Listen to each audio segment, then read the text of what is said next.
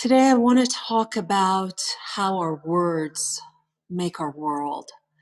More specifically, six phrases that sabotage our self worth, and then one formidable way to, to do the opposite, to really up level um, our self worth.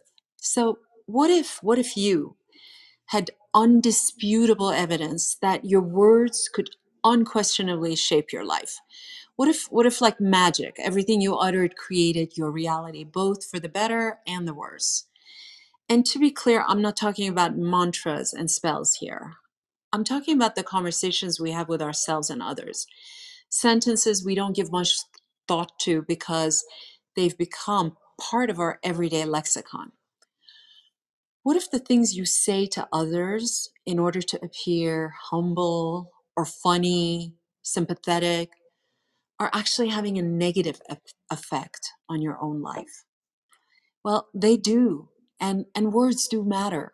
Words make worlds.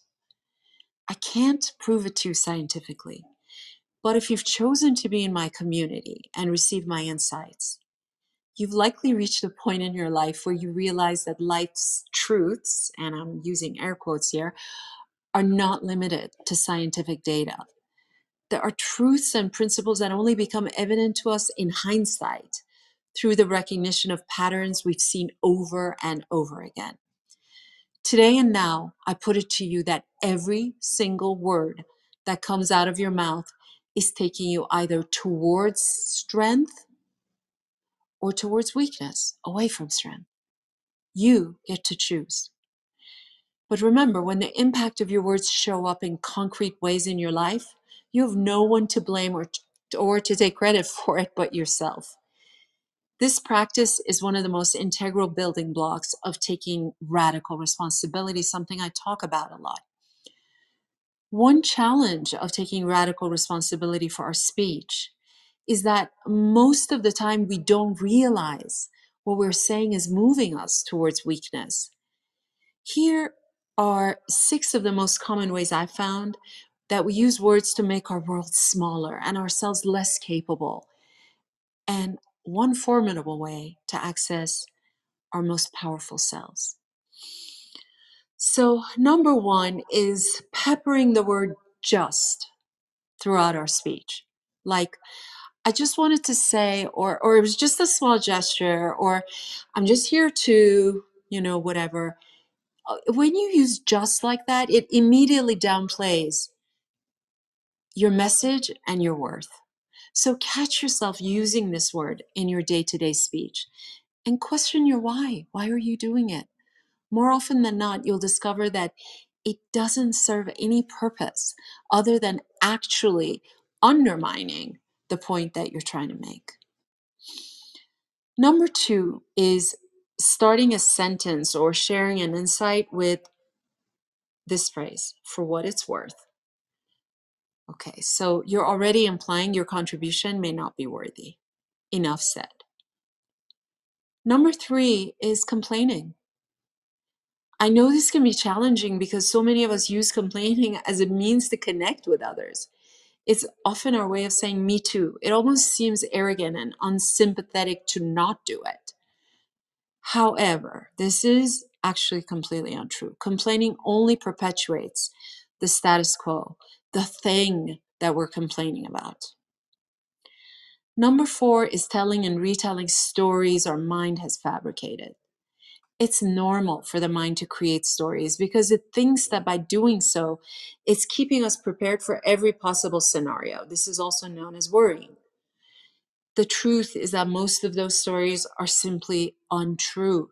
When we legitimize fictional stories by lending them our words, our precious words, over time, we create a web of lies and misunderstandings so complex that it's almost impossible to find our way out of it. Number five is disrespecting ourselves. How often have you said, Oh, I'm so stupid, or I'm so naive, or I'm so clumsy, or weak, or dull, or uncreative? Really put any word in there that resonates for you. And you've said this either to yourself or about yourself to others. Please just stop it. Saying such things doesn't inspire you to take positive action. So, no positive action ever came from negative words.